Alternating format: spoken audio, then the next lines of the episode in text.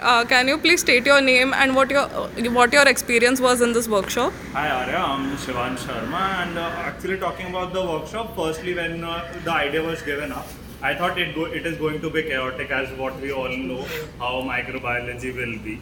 But then we started and we went on ahead and we did quite a lot of work. We did plating, we made plasmids and everything. And it was quite a fun game and which I tried for the very first time. The first time I took the spreader and the spreading on the plate, it was a very great experience. I loved it. Okay.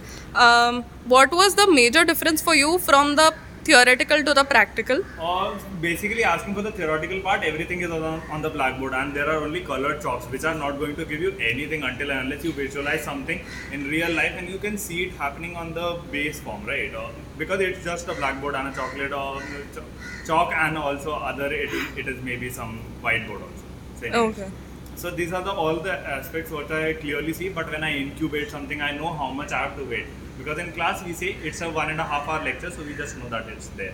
But when we actually do, I know it's a process of two to three days. So it's a quite a long. And it was a very good experience. Okay.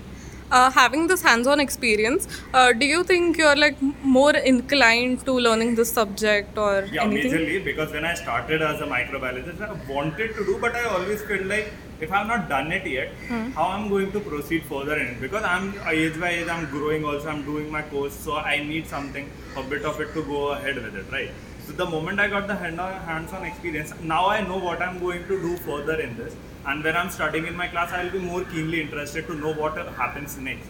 So that is a major, uh, uh, uh, major advantage of this one thing, and I'll look forward. Okay. Thank you.